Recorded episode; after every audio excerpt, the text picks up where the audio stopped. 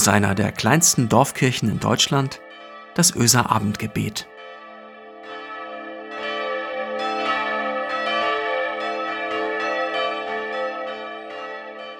Guten Abend und herzlich willkommen zum Öser Abendgebet. Heute Abend mit mir, Michael Freitag-Parei.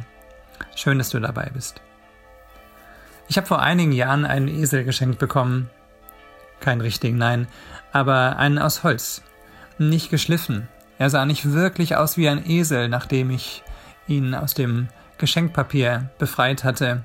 Und wenn doch, dann eher wie ein geschundener Esel, einer, der schon viel mit sich herumzuschleppen hatte, einer, den das Leben gezeichnet hatte. Seine Aufgabe bei mir, Stifterhalter sollte er sein. Dazu hatte man diesem Holzesel genau acht Löcher in seinen buckligen Holzrücken gebohrt. Und so stand er auf meinem Schreibtisch. Aber, was soll ich sagen, ich mochte ihn dort nicht so stehen lassen.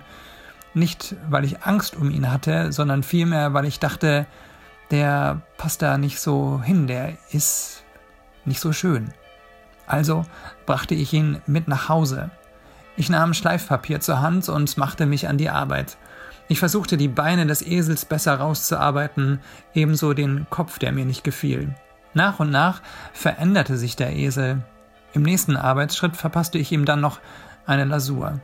Ein wenig Glanz für den Lastenträger, dachte ich, das würde ihm wohl gut tun und allemal ansehnlicher erscheinen lassen. Alsbald merkte ich jedoch, dass er längst nicht mehr der Esel war, den ich geschenkt bekommen hatte, und um das ganz ehrlich zu sagen, Wirklich besser sah er auch nicht aus. Warum musste ich auch an dem armen Tier so herumwerkeln? Was war mein Antrieb? War es mir peinlich, diesen augenscheinlich nicht schönen Esel auf meinem Schreibtisch zu stellen? Ich glaube ja. Und das ist mir peinlich zu sagen. Ich glaube ja. Er gefiel mir nicht, dieser arme Esel. Was würde wohl derjenige sagen, der ihn mir schenkte. Doch zu spät. Ich konnte den Esel nicht mehr in den Originalzustand versetzen. Die Reset-Taste fehlte. Ich kam mir so mies vor. Bis heute. In diesen Tagen bin ich zufällig auf den Esel gestoßen. Immer noch nicht geht er seiner eigentlichen Funktion nach, beziehungsweise bis heute lasse ich ihn nicht seiner eigentlichen Funktion nachgehen. Er stand in den letzten Jahren so wie ich ihn damals bearbeitet hatte, irgendwo in einem Regal. Ich komme darüber ins Nachdenken und merke, wie dankbar ich für Menschen an meiner Seite bin, die mit meinen Fehlern und mit meiner Unvollkommenheit umgehen können und mich nicht gleich in irgendeine Werkstatt zerren oder zu irgendeinem Psychologen oder Psychiater mit der Bitte, mach ihn anders.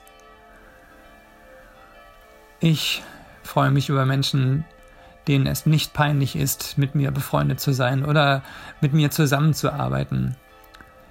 Ich bin dankbar. Dankbar für Menschen, die nicht aus Eigennutz und bloßer Eigendarstellung an mir herumschleifen und mir eine Lasur verpassen, damit ich schön aussehe, sofern das noch geht, und weithin glänze, gemeinsam mit ihnen in ihrem Status oder in ihrer Story. Ich bin dankbar für Menschen, die ein ehrliches Interesse daran haben, dass ich an meinen Fehlern arbeite und die mich dabei begleiten und unterstützen. Aber eben nicht, damit es diesen Menschen dann später leichter fällt, mich zu liken, sondern damit ich das leben kann, was Gott in mir angelegt hat. Habe ich gerade Gott gesagt? Ja, ich glaube daran, dass Gott in uns in dir und mir unfassbar viel angelegt hat. Das will ich für mich und für andere glauben und mich dementsprechend mir und anderen gegenüber verhalten. Keine ganz leichte Aufgabe. Der Esel steht jetzt in meinem bald neuen alten Büro auf dem Schreibtisch. Nach wie vor kein Glamour-Esel, aber einer, der ein Zeichen setzt für die Akzeptanz und den Respekt der Unvollkommenheit. Lasst uns beten. Guter Gott, für meine Unvollkommenheit und Schwachheit hast du deinen Sohn Jesus Christus geschickt und schickst ihn fortan immer wieder. Du hörst einfach nicht auf. Und das macht mich zutiefst dankbar.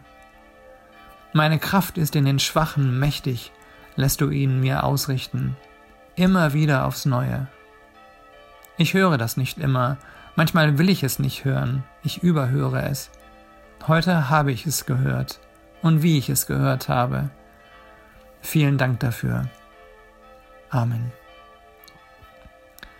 Lasst uns rausgehen in diesen Abend und in diese Nacht mit einem Segen. Der Herr segne und behüte dich, er lasse sein Angesicht über dir leuchten und schenke dir seinen Frieden. Er erfülle dich mit seiner Liebe. Er sei in dir als die Quelle, die nie versiegt. Er sei unter dir als die Hand, die dich hält. Er sei über dir als ein schützendes Dach, der alles Bedrohliche von dir abhält. Er sei in deiner Schwäche, in deiner Unvollkommenheit und in deiner Kraft, in deiner Ohnmacht und in deiner Hoffnung. Er sei mit dir, wohin dein Weg auch geht. Er durchdringe dein Herz mit seiner zärtlichen Liebe jeden Tag. Amen.